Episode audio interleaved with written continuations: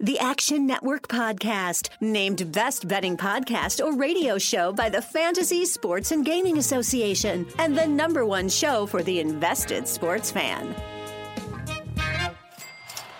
All right, here we go.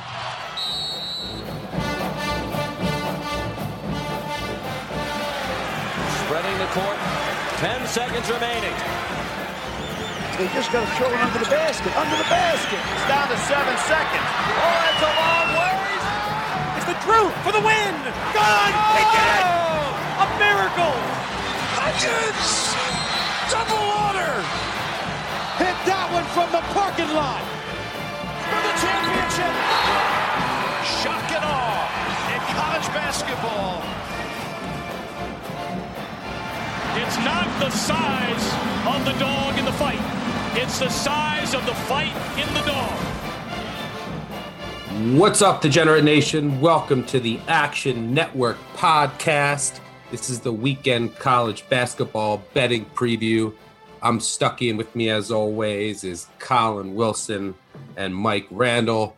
Collin, uh, gotta ask, gotta, it's just nature of the beast. It's 2021, not just 2020. USC minus one, gone. All that CLV, gone. I just got the notification the game was canceled.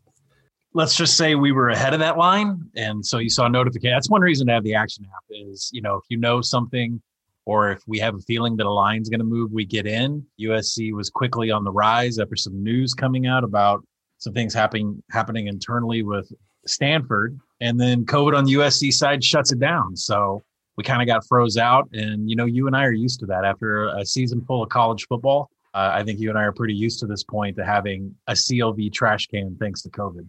It's such an interesting college basketball year. The amount I'm betting is still very small. It's kind of like college football earlier. I'm still trying to figure out so many different things. Home court, which is uh, so far during conference play, it's right around two two point one points, which is I had it around two is what I reduced it to. Average across that varies differently.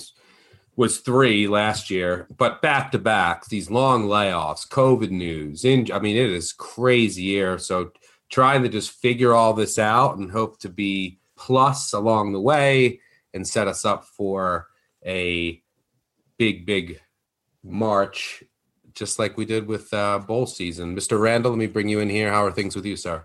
My kids love the Pete repeat joke when they fall out of the boat. And that's pretty much Kentucky and Duke right now, right? Open as a favorite, get bet up, and then don't cover the spread. My only question is, guys, is Kansas on the road in the Big 12 going to join that group or not? That's what I want to find out.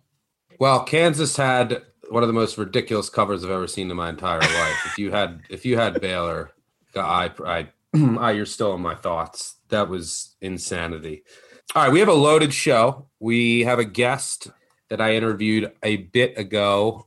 You, if you listened to the podcast last year, you're familiar with him at Petey Buckets to talk some A10. Fascinating conference. You have our St. Louis Billikens, our podcast St. Louis Billikens. They're part are the first team of our podcast futures portfolio. Colin is going to bring three teams to the table this week. Randle and I will vote one out, and then we'll add another to the fold. Um, but we have St. Louis, who hasn't played in forever. Their game against Bonnies got canceled on Saturday now. Hopefully, they play next Tuesday against Dayton in their first conference game. We have Saturday to get to. We'll go round the horn and each mention a few games that are on our radar. We also have our Friday night six pack with the guys from Three Man Weave. Before we get into the Collin's futures, the three, the trio futures that he brings, let's just go around the horn and each bring up an observation from the week that was a rant, anything you want to just mention. I'll start. By the way, the ten, I mean the Tennessee loss, maybe, maybe the most shocking loss of the year to, to an undermanned Florida team. But I'm going to start with DePaul. I mean, I'm appalled at their effort. I bet them against Butler the other night, and from the, I mean, this, this is a team they couldn't make a layup. Just one of the saddest efforts I've seen all year. That I mean, just never competitive. I, was I I I hate that team, and the problem is everyone hates that team now. I don't think anyone really wants to bet them. They are bum bum bum at Marquette on Saturday. I'm sure I'll probably end up having a bet on them depending on the line. Kill me now. I'm not interested in that. Randle, anything you want to bring up from the week? You know, the Emperor's close with Clemson. Uh, this is be- uh, not bet regret because I didn't bet it and I should have. So basically, I'm I'm down on Brownell. I don't buy into Clemson. Then I say, you know what? That's it. They go into they play Virginia and get absolutely destroyed. Virginia proving that they are Fugazi defense. Clemson. Then they go to Georgia Tech, and everybody's like, "Oh, bounce back! It's going to happen." They've been exposed. They're 32.2 feet per second squared in KenPom now, dropping rapidly. Get destroyed by Georgia Tech by 18. Mad, I did not get some money on the sinking ship that is the Clemson Tigers. Well, you might not like something I'll have to say later in the show, but Collin. well, I will not focus on my hogs finally making a return, finally finding the basket after three weeks. Justin Smith is back in the lineup. Musselman's got him hustling as always. They were ice cold. Uh, there's no value in this in this team like long term because they don't have an identity. But I'm gonna focus on that Baylor game with Kansas because I had Baylor minus eight. I specifically waited all day for that eight, not the eight and a half, the eight that was the one play I had on that night, and they were in control the entire game. Anytime Kansas would make a little bit of a flurry and get into covering range, Baylor just took off. And and it's really in the advanced stats with these guys. Third in the nation in, in defensive turnover percentage, sixth in the nation in offensive rebounding. So my takeaway with Baylor is is you know just don't bet Baylor every night. I'm saying I don't think there should be a price difference between Baylor and Gonzaga in the futures market. I don't see a huge difference in these two teams. You know, if you look at the rest of the schedule, like when can you buy on Baylor? Because I think they're that good. I mean, they're Final Four worthy. Uh, I mean, I would easily probably lay, you know, a coin flip uh, plus 100 on them making the Final Four. I'd probably lay minus 150 on them to make the Final Four. And if you look at their schedule, at Texas on February 2nd, that's about it. The rest of the schedule, I mean, revenge Kansas at home. Uh, you know, so I think Baylor's legit and they shouldn't be priced any differently than Gonzaga. I'll pivot on Kansas real quick. I hate you for making me push that ticket with a senior walk on shooting a three right there. When you go on the road, because I'm going to fade you when you go on the road to Tennessee. I, I never bet Tennessee football. I never bet Tennessee basketball. But when Kansas goes to Tennessee, it's going to be Whale City on the balls. Rocky Top, you'll always be home sweet home to me. Good old Rocky Top, Rocky Top, Tennessee. I'm sure that'll work out well given our track record on Tennessee. uh, I also will say Purdue, man, P- Painter is just such a great coach. If Purdue brings everyone back next year, oof, that team is going to be scary good. You know, with Williams in the middle, they have so many freshmen that are contributing. A uh, big comeback win where they just were couldn't hit an outside shot until the end, and Ohio State was raining threes. Uh, gritty win for Purdue that team could be very good next year. Um, all right, well, that's enough from the week that was. Let's move in to a look to the futures. Here's the thing about the future every time you look at it, it changes because you looked at it. And Collin is up this week. We have St. Louis 100, 100 and, I think 100 to 1 in our portfolio for the first team. Collin, you're up. Randle, you're going to be the first to knock off one of the three teams. The floor is yours, Collin. Who are you bringing to the table this week? Yeah, I wanted to really get three teams that I feel like have value. And if no anybody knows anything about me betting in futures in college basketball, I look for a spot in the schedule to buy on a team that I already like. Anything can happen in March Madness. I just need somebody who I know is going to be in it, and I need a valuable ticket. So give me more than, you know, 60 to 1, give me more than 40 to 1. Give me a team that I know is going to be in the tournament.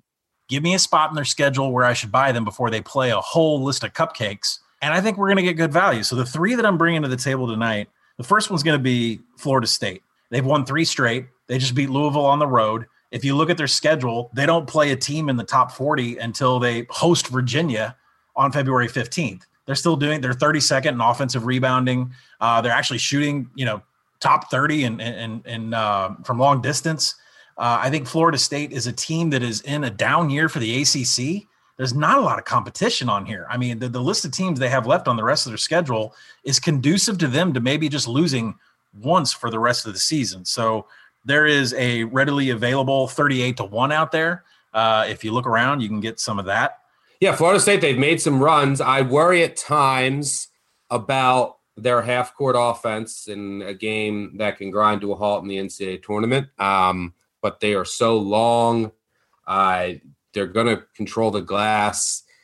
Barnes, if he just keeps developing, um, I mean, yeah, it's a very talented team. Randle, thoughts? Yeah, Florida State has a resume the last few years, ton of success, and, and honestly, guys, kind of some bad luck. Teams always make free throws against them. Uh, 75% this year, 74, 73 last two years.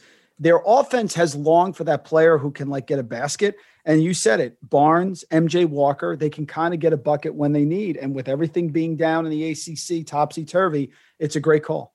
So we'll pivot to team two here, and I, you, how can I get away from the Ramblers? Right? Does everybody remember Loyola Chicago?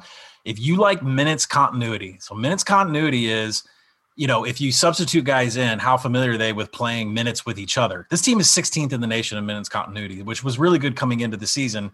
Now won four straight. You know, Loyola Chicago is now in the top 25 of KenPom. Let's look at the rest of their schedule. Bradley outside the top 100, Missouri State outside the top 100, Evansville 200, 275th. And you have to remember in the Missouri Valley, they're going to play back to backs, the Saturday, Sunday, Sunday, Monday, back to backs. Their toughest spot for the rest of the season is a weekend with Drake uh, in Des Moines. So you know, and, and, that I'm not I'm not sure even that's going to be that big of a problem. So this team here is, is bringing it from an effective field goal percentage. They're 12th in the nation. Uh, steal percentage. They're 21st in the nation. They're shooting. You know, they have the 11th highest two point percentage, the 51st highest three point percentage, uh, and they have an even distribution from all areas on the court. Loyola Chicago is a team that's proved it to us before, a team that has a cake schedule and is proving it in the advanced numbers that, that they're going to be a contender here coming up. East Coast, you can find around 150 to 1. West Coast, you can find better than a 200 to 1. And inside the Action app, as we're recording, I'm going to be placing uh, a 340 to 1 that I found. Yeah, the team that made that run, that magical run a couple years ago in the NCAA tournament, the a name that might be familiar to some is still on the team and Cam Krutwig, their big bruiser inside, uh, who's just a problem. The team is defending at an elite level. One of the things that I do like about them is it's a very experienced team with a lot of continuity, which I think is even more important this year in this unique year. But they also grind the game down to a halt. So that they're going to limit the number of possessions, which, if they're going to play a more talented team in the tournament, ugly it up, increase the variance. Uh, it's an intriguing team for sure. Yeah, Lucas Williamson also was on that team. Uh, thoughts here, Randle? Yeah, good balance. This is another solid one. Great coach, got a big man inside, shoot the three, 16th in defensive efficiency. They defend the two pointer, have the entire template for success in the tournament, and great odds, Collin. What's up next? So the last one I've got is Utah State, and I know that this isn't in say the top 15 or some some you know Power 5 brand names, but the fact of the matter is is the Big 10 just eats each other up with tough competition. There's no dip in the schedule. Uh, if you look at other teams, they're all kind of in, you know, there's kind of scheduling conflicts about when you want to buy them. Utah State, there's never not going to be a better chance to buy these guys when you look at their remaining schedule uh, you know, a, a, date with Colorado State coming up, UNLV, Fresno, Wyoming, Boise is going to be their toughest. Uh, you know, it's not a back to back; it's a Wednesday, Friday game scheduled in mid February. But that's it. The, I mean, they haven't had that tough of a schedule up to this point. Uh, beat San Diego State twice back to back at home. Uh, Boise State's it. Other than that, we're going to get to the Mountain West Conference tournament. I don't see Utah State losing a game from here on out. And if you like defense, you're going to get it from this team. Sixth overall in defensive adjusted efficiency. They can absolutely, I mean, they're eighth in blocks. Uh, they're 20th in offensive rebounds. These guys love to hit the glass. So, you know, if you're looking for a team that I'm almost sure of that's going to be in the tournament, that's probably going to win their conference tournament, you got to look at Utah State. If you look at the East Coast, we're sitting around 110 to 1. There is a book, a common book out there that's at 30 to 1, but on the West Coast, there's multiple outlets with 300 to 1. So you definitely should search around. I'm still mad that we didn't get. I think I had Utah State. I have to go back and check 250 to 1. Yeah. Last year before the year. And it was a lot of guys on this team with Sam Merrill who got drafted. That's the piece that I think that they're missing is that just go to score at the end of the game. But Queta, who's a potential pro, they're big inside, who's just, I mean, he's absolutely just dominating these smaller bigs in the Mountain West. Uh, he's gotten better. He's certainly improved. He's a seven footer, just huge presence in, in the interior. And in order to beat Utah State, you're going to have to hit threes. They force you to do that. You have to shoot over top of them.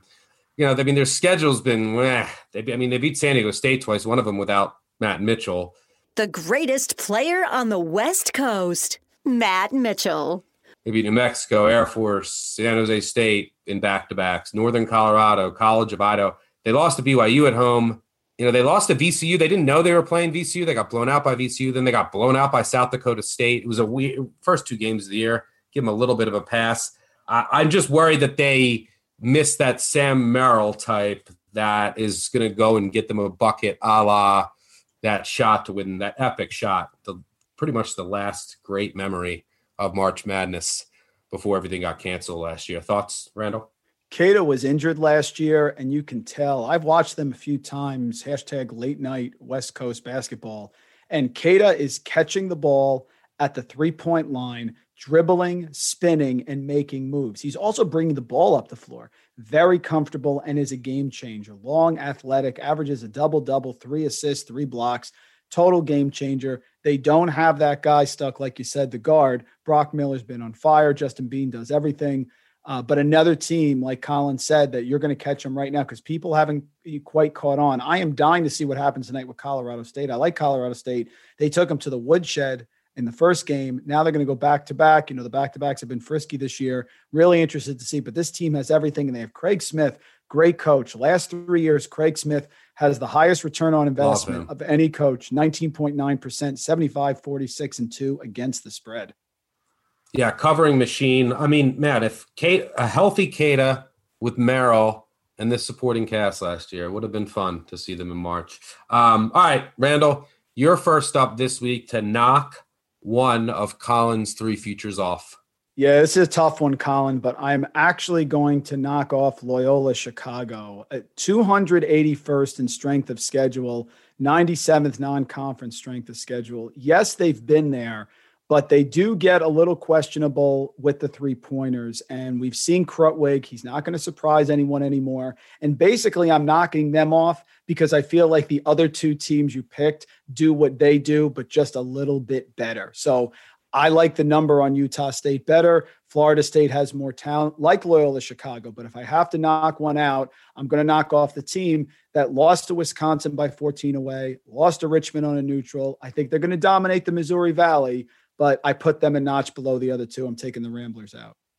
All right, that means I have to take one off, and unfortunately, I'm going to take out our Utah State boys, and we kind of need someone with more pro pedigree. I mean, we have St. Louis; they have two of the most talented players in all of mid-major basketball, but I'm thinking to March and you know, we, we, we can add a couple more long shots, but someone we, we talk about Gonzaga and Baylor are so much better than everybody else. I mean, I have Iowa, I think neck and neck with Michigan as like the third and fourth best team in the country right now.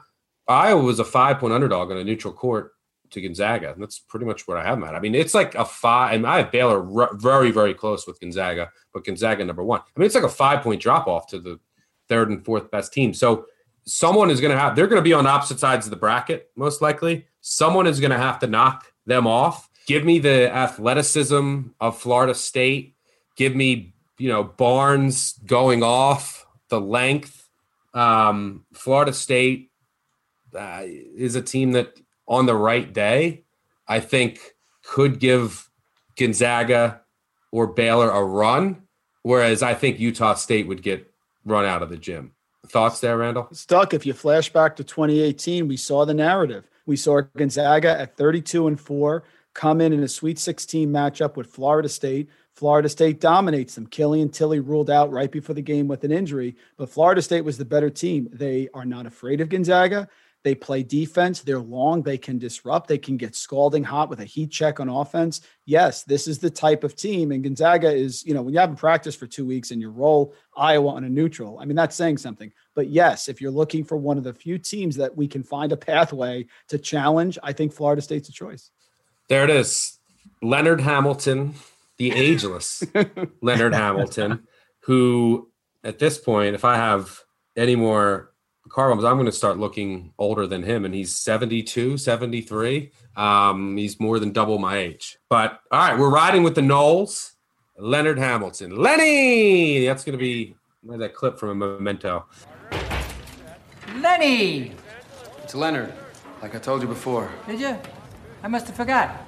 Do you know what the great thing is about Florida State is they're the team that no matter what their seed is in Calcutta auctions, they go way more than what their value is. It doesn't matter if they're yes. a dog, if they're yes. a favorite. Everybody sweats playing the Seminoles. And when it comes to like flat out auctions, for those of you that participate in Calcuttas, they always go for way more than their peers in their range. It, it's just nobody wants a piece of this team in the postseason. Hope you're enjoying this great Action Network podcast. I want to make sure you know about the Locked On Podcast Network. Locked On has a daily podcast on your favorite team. Welcome to you, Locked On 49ers. You are locked on to the Dallas Mavericks. Welcome, everybody, to the Locked On Lakers podcast. Let's go. Locked On podcasts are hosted by the local experts who know your team better than anyone and give you the inside scoop. So go to your podcast app and search Locked On, your favorite team. Subscribe to your Locked On podcast. All right, before we get to Saturday and some A10 talk with Petey Buckets, it's time for our Friday night six pack. Six guys, six picks. It's a college hoops weekend six pack.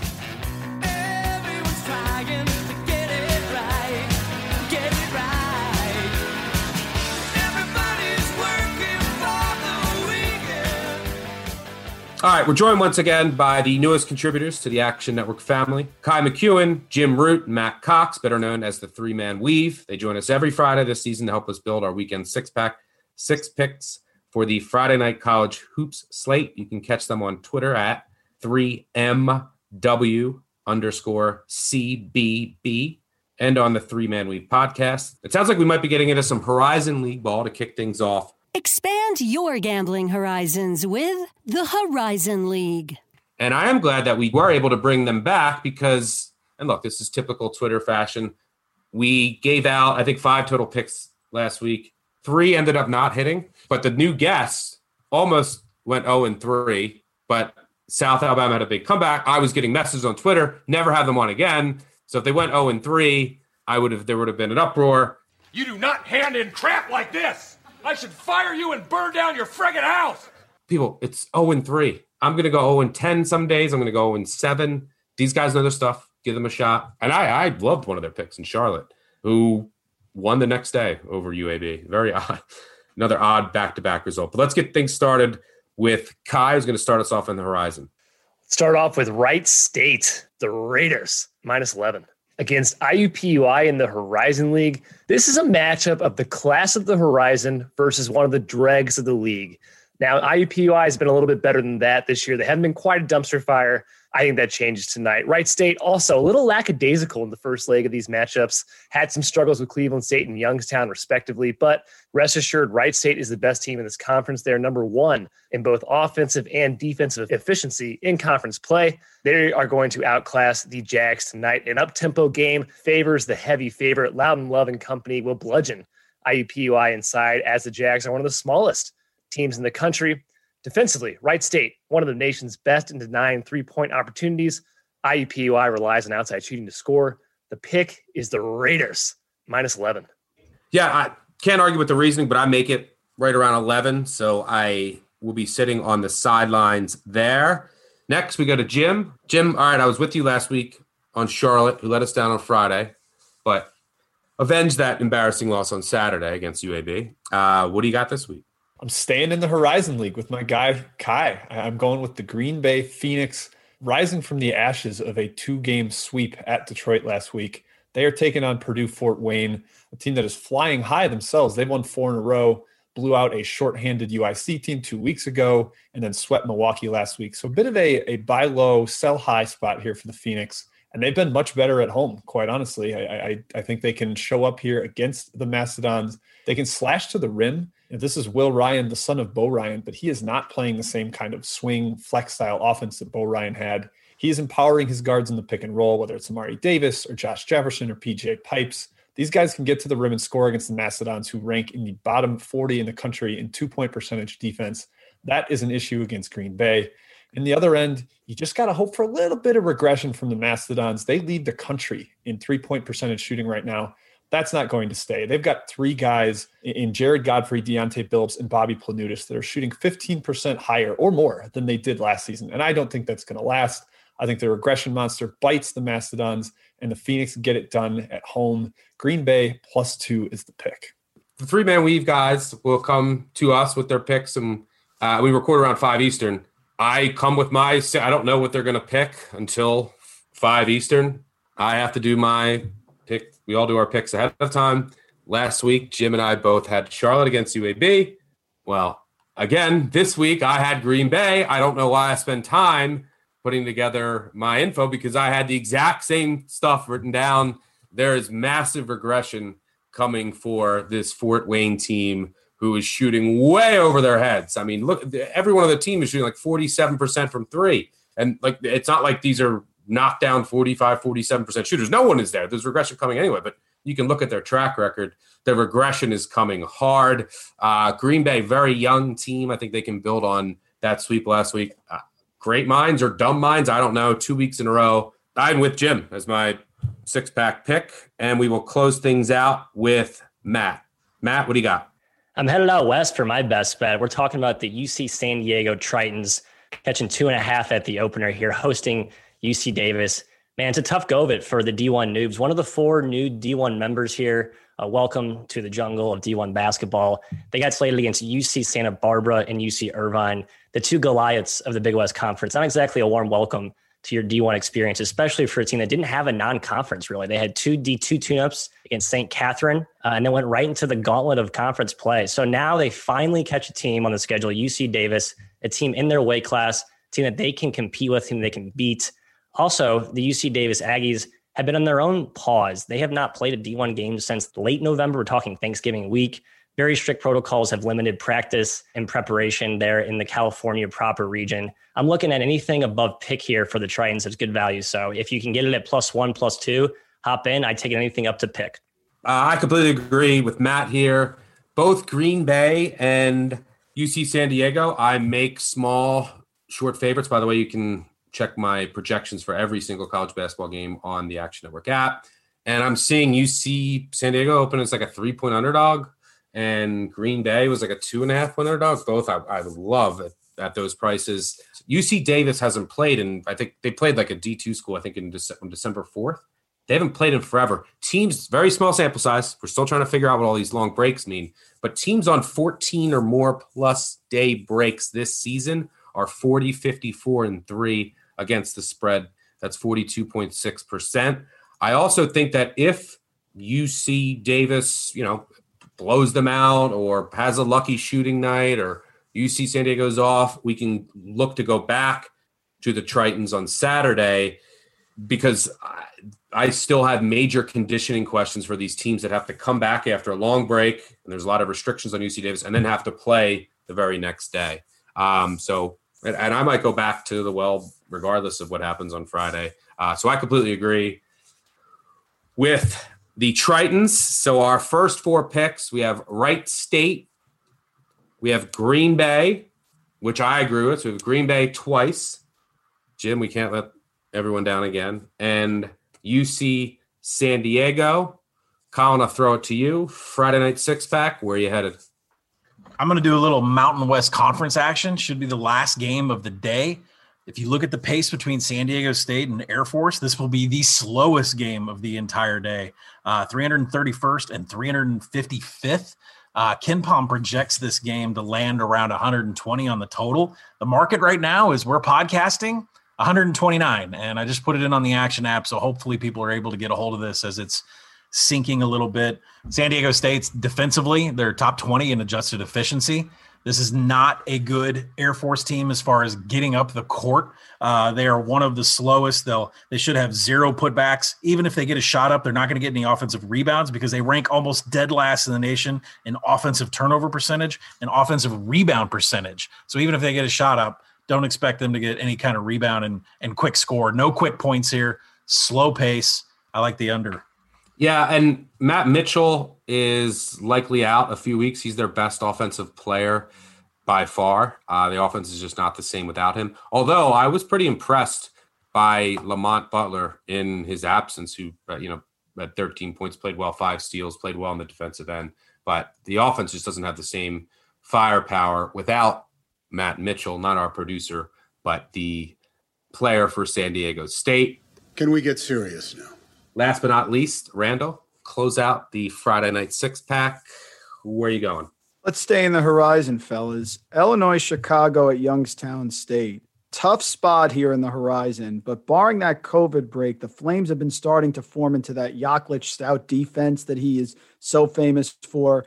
They've hit three unders in a row. They play Youngstown State, second slowest in the horizon. Penguins are just three and seven in the horizon against the spread and are the worst in conference in shooting threes and making threes. The line projected at KenPom at 140. It opened at 142. I already hit it on the action app.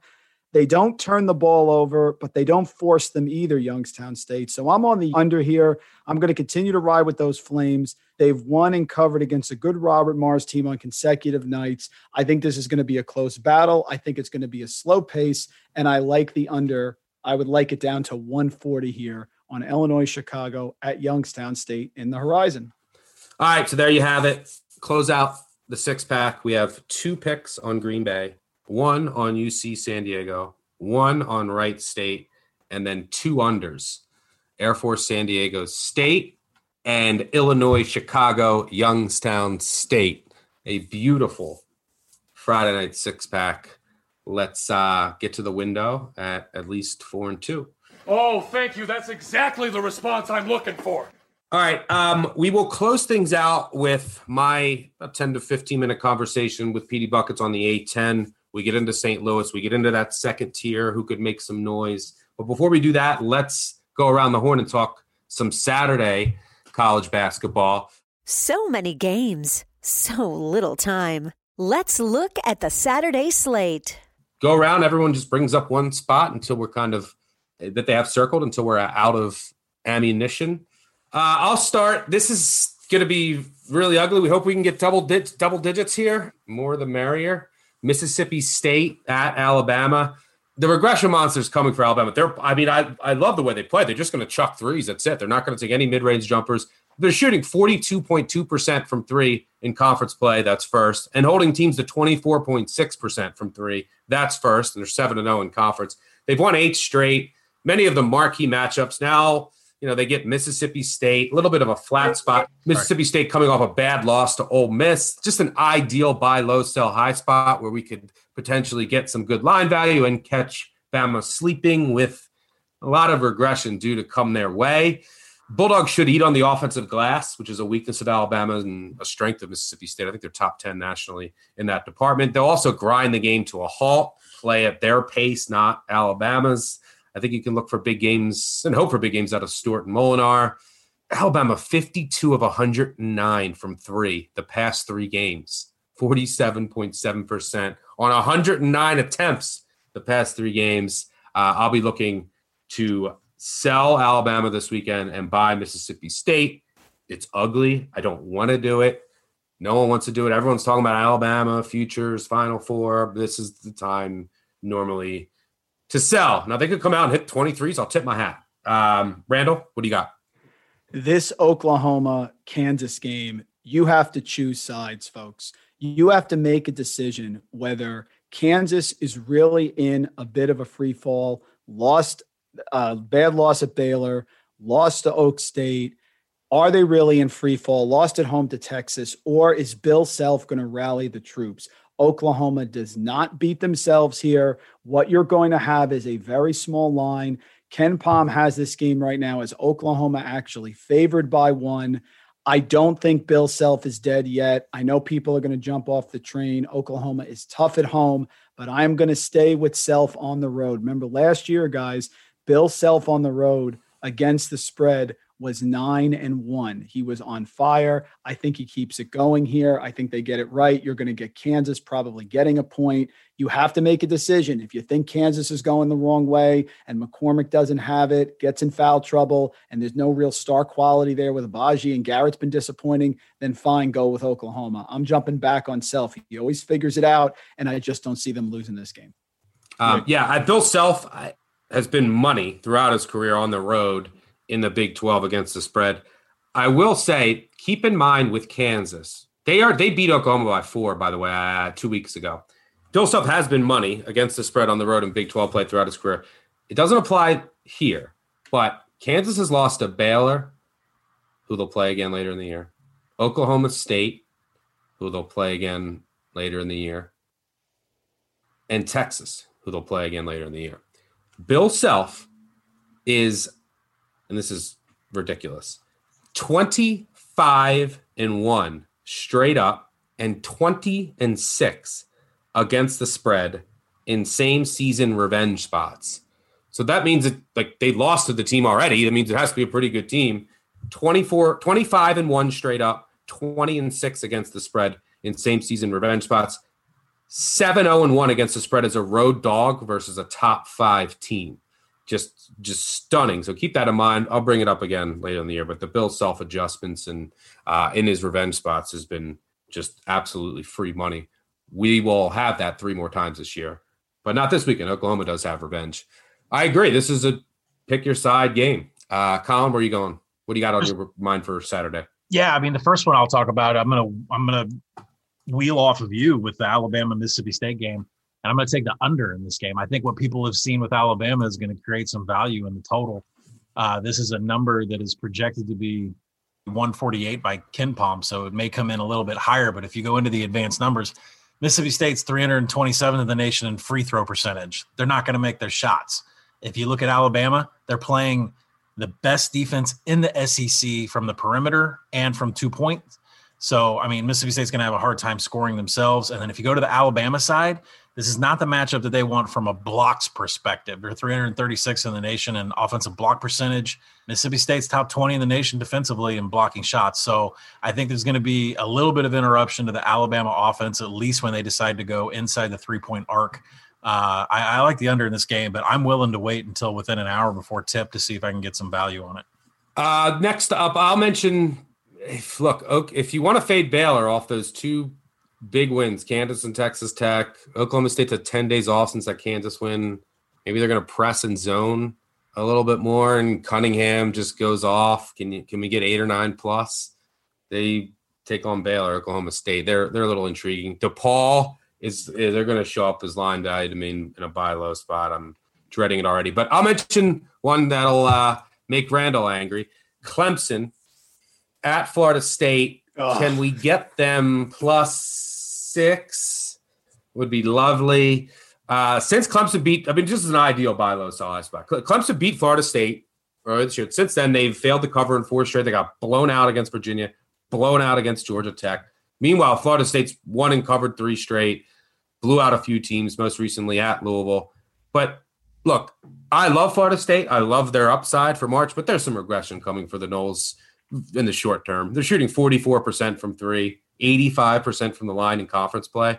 Clemson, who is a top five defense overall from an efficiency perspective, like two weeks ago, opponents in conference players shooting 43.1% from three against them. I, I mean, it's just outrageous. They, uh, this is a focus spot, a buy low spot. You'll get their max effort here.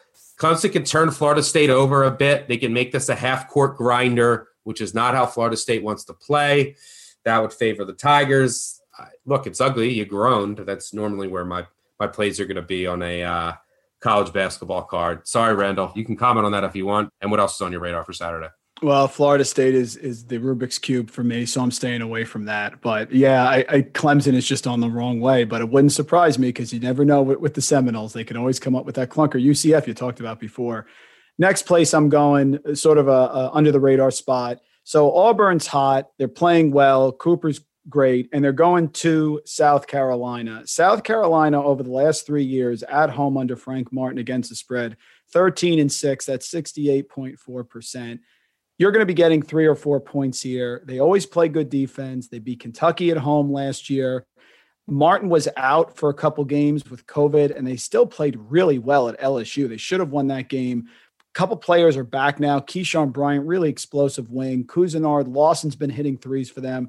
I just like getting points at home in, in these situations. And South Carolina, good, tough team under Martin. They're going to give a, a big effort. And maybe Auburn, you know, thinking things are too easy because they're playing well. They just beat Kentucky, a little bit of a sleepy spot. So I'll take the points there with South Carolina. I like them there in that in that home spot.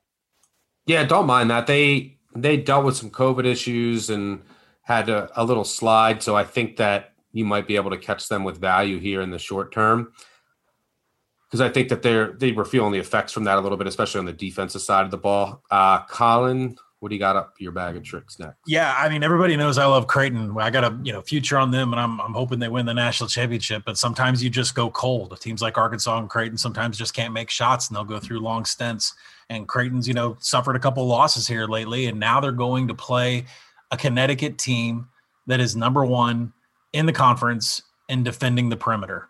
And the number by KenPom is projected to be around four. So if I can find this around five, UConn's going to be a play. I believe in what Hurley and what UConn's doing. Have a future on them too.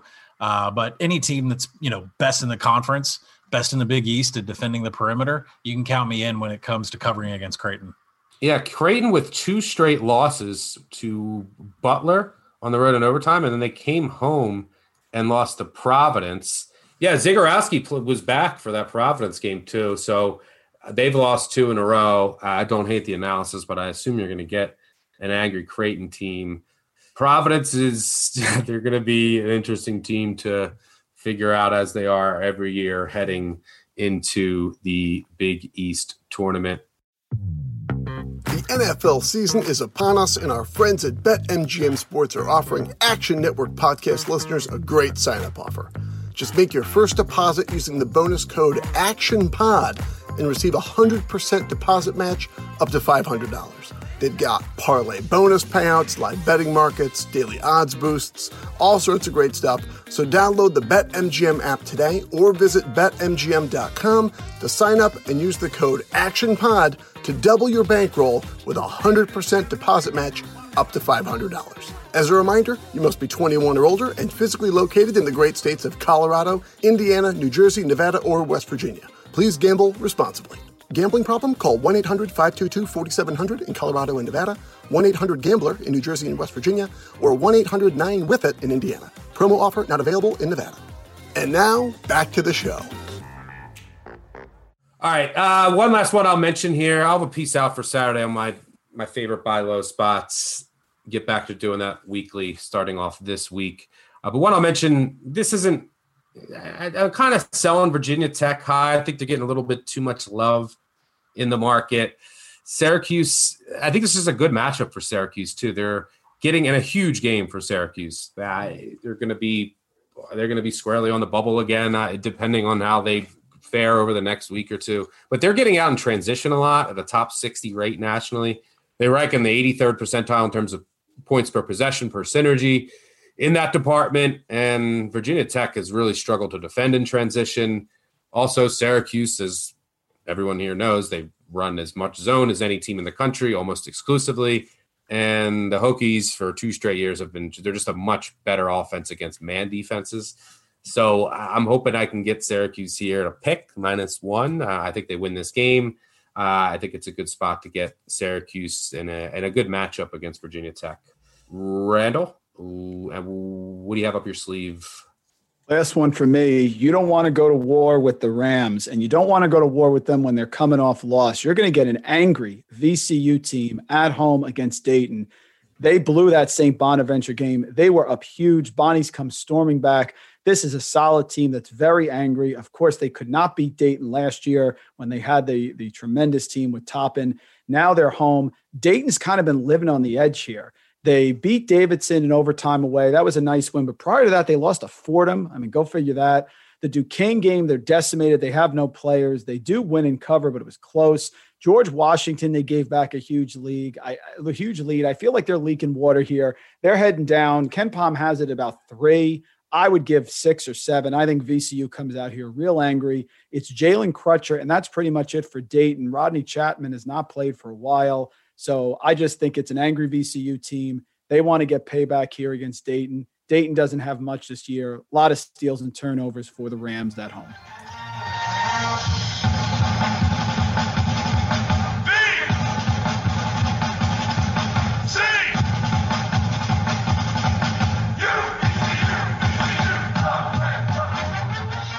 I mean, VCU's defense has been elite all year. They're going to press you to a bunch 30, 35% of the time. But I mean, their defense has been outstanding, top 25 nationally adjusted efficiency.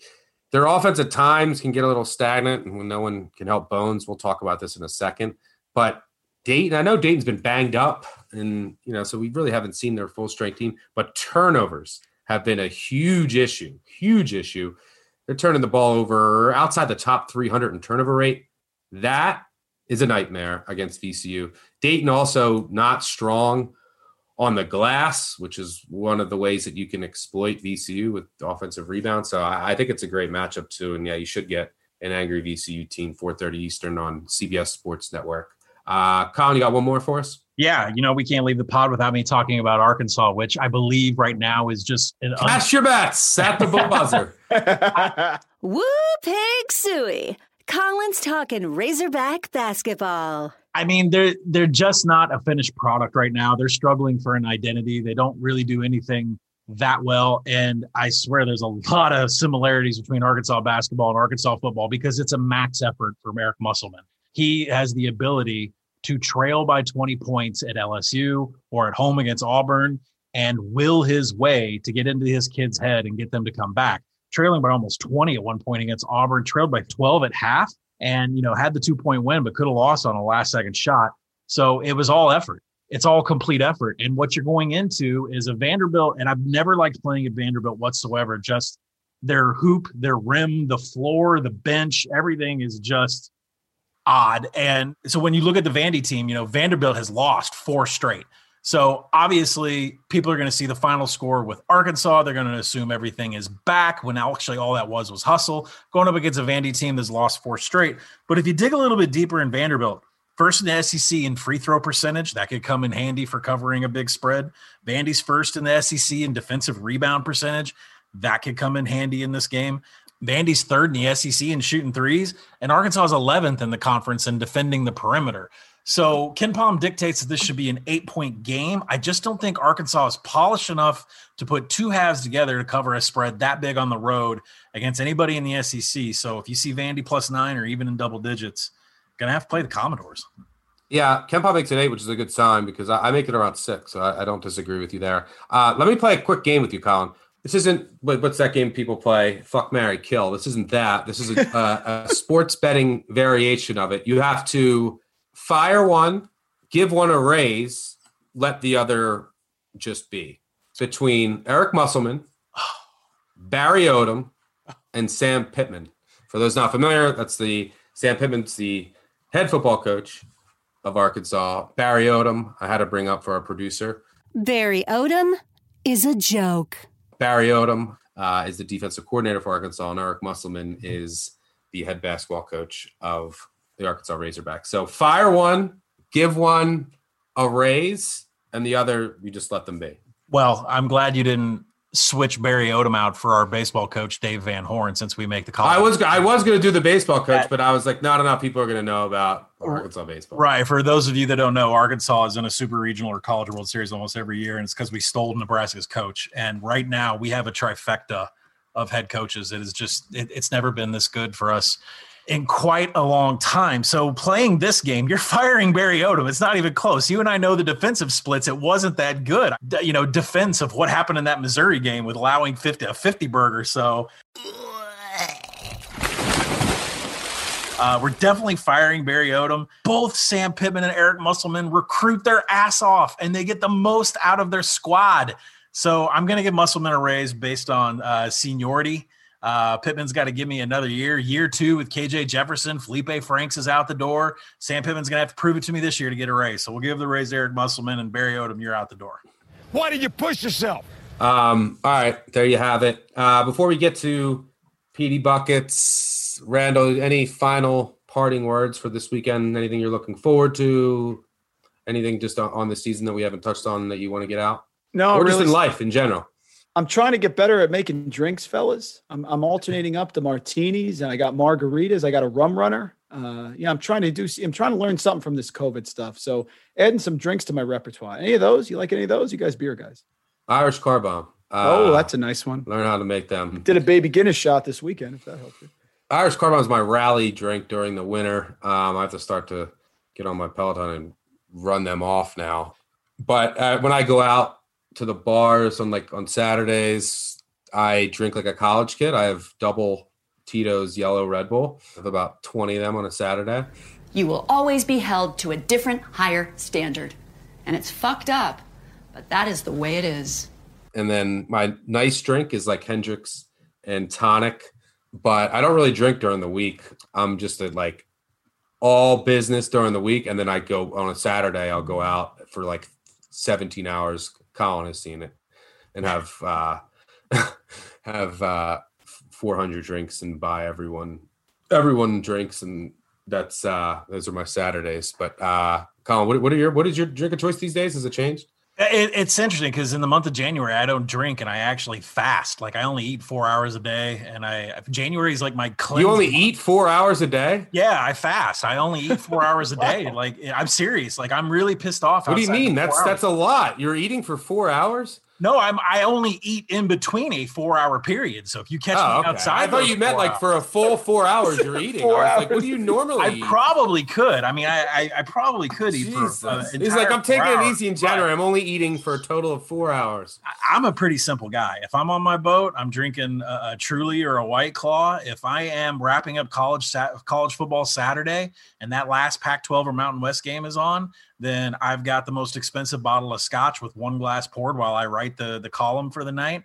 And if it's in Vegas or if I'm in Green Bay at a Packers game, I'll be drinking as much spotted cow as I possibly can. That's when the beer comes out during the live events. But man, we have not been at live events in a long time. I'm hoping that all changes here in the next few months because I really miss the roar of the crowd, a drink in the hand, and the camaraderie of having the fellow betters around you, whether they are with you or not with you on your ticket.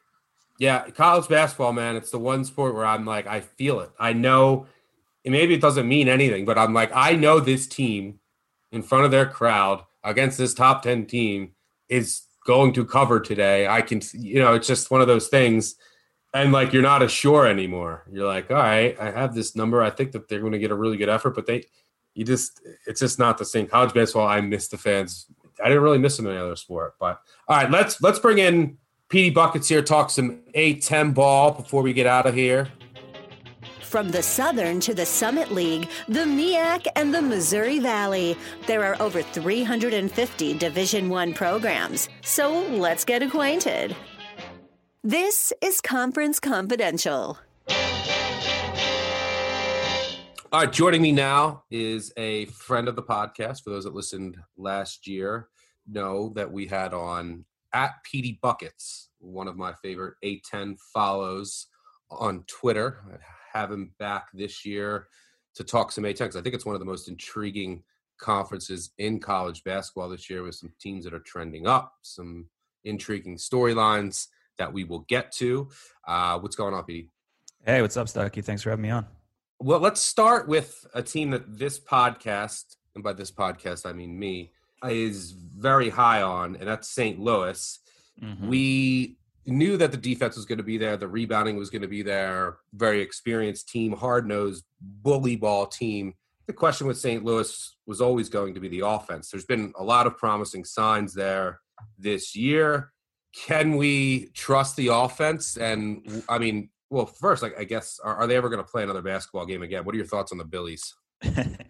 yeah, so they're actually supposed to come back next Tuesday against Dayton. Um, they're Saturday game against St. Bonaventure uh, was uh, was canceled um, or postponed. Devastating. Uh, which is really unfortunate. Yeah, because the Bonnies are looking great right now, which I'm sure we'll get to. But St. Louis, they should come back against Dayton. Uh, I don't know if you saw the other day, but Travis Ford said 80% of the team caught COVID, which is sort of a you know kind of a ridiculous number. It's like almost the whole team. But yeah, I think the the question with St. Louis coming into the season, like you knew you had Jordan Goodwin, who's like a six-two power forward, basically. He's awesome. Um, Hasahn French anchoring the middle for him. The question, like you said, was always about the offense. Last year, they were really um, buoyed by Javonte Perkins' emergence. They lost uh, Gibson Jimerson for the entire season after like 10 games, which um, uh, kind of stunk for them because he was just a knockdown three point shooter, which is something like that sort of spacing is something that offense desperately needs. So the question coming into this year for St. Louis was like, how do Perkins and Jimerson work together, and can they still be a hard nosed defensive team while getting the the offensive lift that those guys can provide? And uh, yeah, uh, so far through this through this season, the uh, returns are like absolutely. Um, Perkins has still been awesome. 127 O rating on KenPom, um, taking a bunch bunch of shots. He's scoring from um, inside, getting to the rim really well. Um, shooting 54% from three, which like that probably won't sustain. Um, but he's been uh, he's been absolutely fantastic. Their defense taken a, a, little bit of a hit, but I mean, like that's relative. They're still top 40 in the country. You know, Jimerson isn't necessarily like the best defender, but given the spacing that he provides you on offense, he's shooting 42% from three uh, on four or five threes per game. I love what I've seen from the Billies so far. Their only losses on the road at Minnesota, uh, which you know Minnesota's a pretty good team, good home court advantage. Other than that, a couple good wins. I, I think uh, the I think the Billies are a legit uh, top twenty team. I agree. Yeah, I have them in the top twenty. It'll be interesting to see if this is going to be one of the many questions with this crazy year. Like if they have a little bit of a COVID impact, they have such a smaller schedule, and if they drop like a couple games mm-hmm. trying to get back into the flow, like what does their their profile look like for the tournament. I think that they're getting in. They deserve to get in, but like they they haven't played in a month and a half. Hopefully, one of the other biggest issues with them last year was free throw shooting. I don't think we can ever expect Hasahn French to be good there, but Goodwin has the ball in his hands a lot, and for whatever reason, he's always been like a I don't think around a fifty percent free throw shooter. At least he's been around seventy percent this year. If he can just keep up, maintain that clip or a little bit below that, that's huge because their free throw shooting was an absolute disaster, and the, and the way that they play, you know, they're playing a little different this year though. That you know they're they're going to have some tight margin games, and that that can make all the difference in the world. The overall as a team, their free throw shooting looks a lot better because Perkins and Goodwin are taking more of those free throws versus like one of the worst free throw shooters in history an interesting roster note is that they got Marten Linssen um, 80% from the free throw line on the year. He's very much a backup big, but you know, he's not not nearly the player that Hasahn French is, but if they need to go big in late game situations, we're a better option than keeping Hasahn French on the floor at this point. Yep, completely agree. And I think in the in this when healthy, and St. Louis is the best team with the highest upside in the A10. And then I you know the, the second tier is very interesting. We had a fascinating game last night between mm-hmm VCU and St. Bonaventure was when VCU looked like they were going to run away with it in the first half. And then St. Bonaventure, I mean, they've had just some halves this year where their defense looks absolutely unbeatable. So, you know, in that second tier, I kind of look like Richmond, very experienced team, but they don't have a bench. They don't really have any size. Their defense has been really bad. Man, if this team had Nick Sherod, I think they really miss him. But their offense is it, it's Mooney motion. It's going to be beautiful yeah, VCU, their defense is elite. They play a unique style. They're going to press you some, but can the Bones get any help on offense from a very young cast? I mentioned Bonnie's just a very physical team, full of juniors. Man, if they all come back next year, team could be scary good. Elite defensively. They lack of a bench, I think, a little lack a little depth and, and some shooters.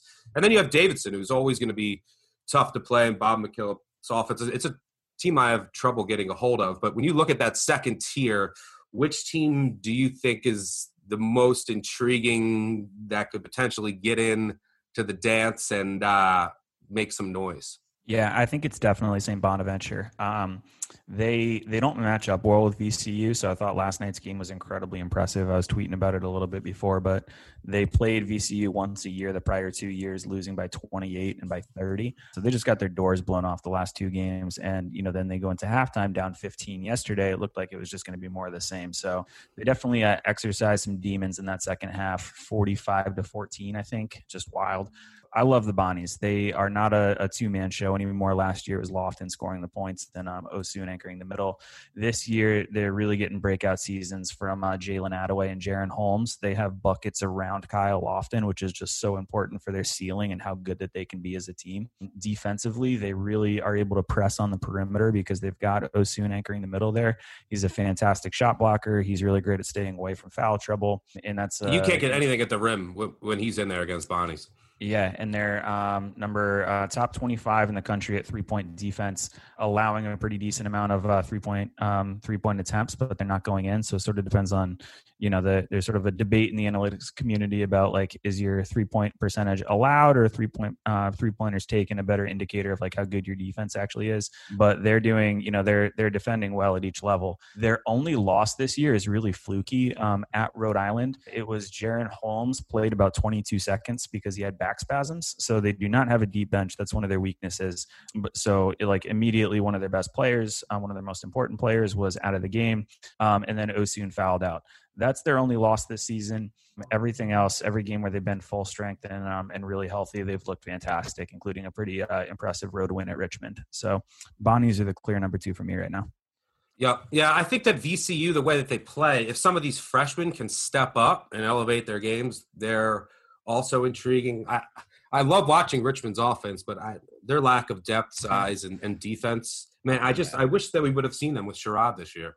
Yeah, and I think the the really interesting thing about Richmond is last year and I'm always like re surprised by this every time I remember it. But last year they had the number one defense in A10 play, which is surprising because like if you look at their individual personnel, they don't have a lot of strong like individual defenders. Gilyard's like a great steals guy, but he's really small.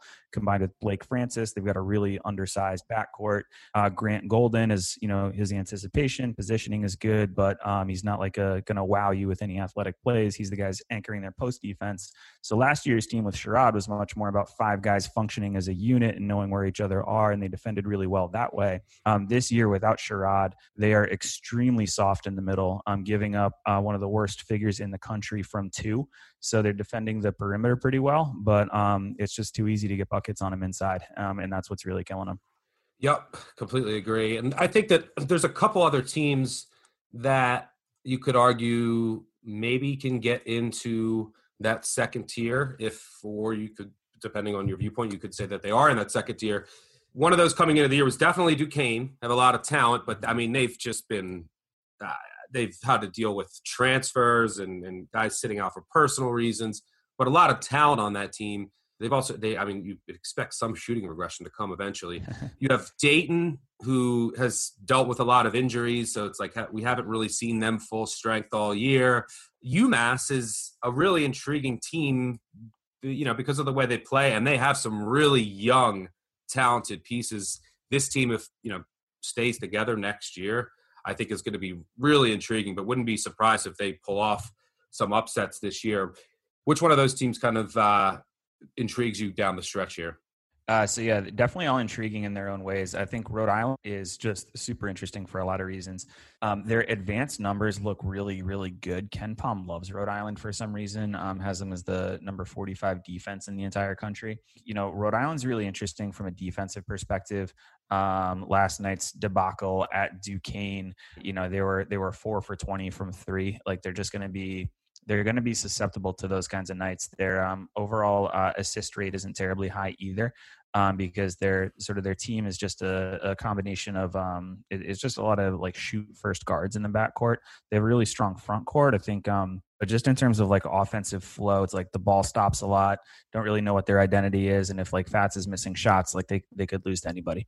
Yep, and then finally to finish up on just kind of the the bottom of the barrel in the A10, and uh, I know you're a George Mason guy, so maybe I'll give you.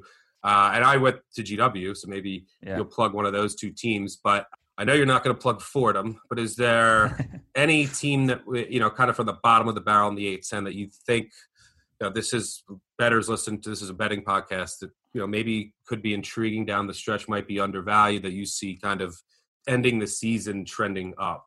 I think St. Joe's like St. Joe's is not a good team, but they're against a brutal schedule. I don't think that they're necessarily um, that that bad. Um, they've had a few overtime games, or they've had really bad luck um, against Auburn, against Rhode Island, um, double overtime against Mason last night. I would I could see St. Joe's landing around like three, four conference wins, depending on how many games they get. I don't I don't think that they're certainly not a good team, but probably not quite as bad as that one and eleven record uh, would indicate.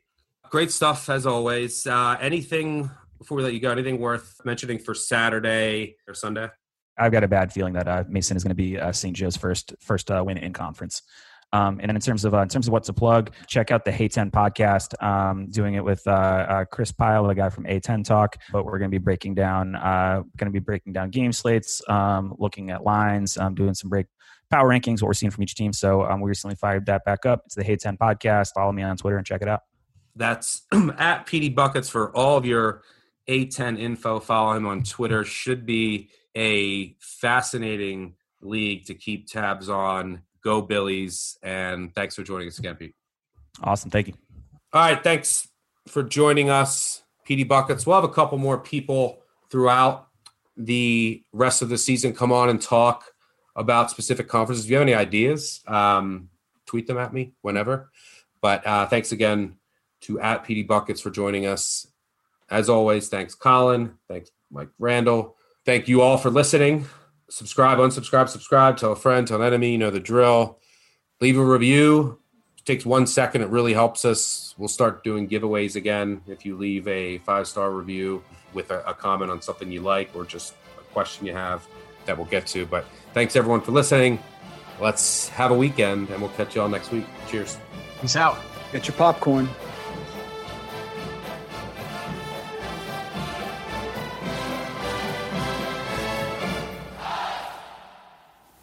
We're finished talking.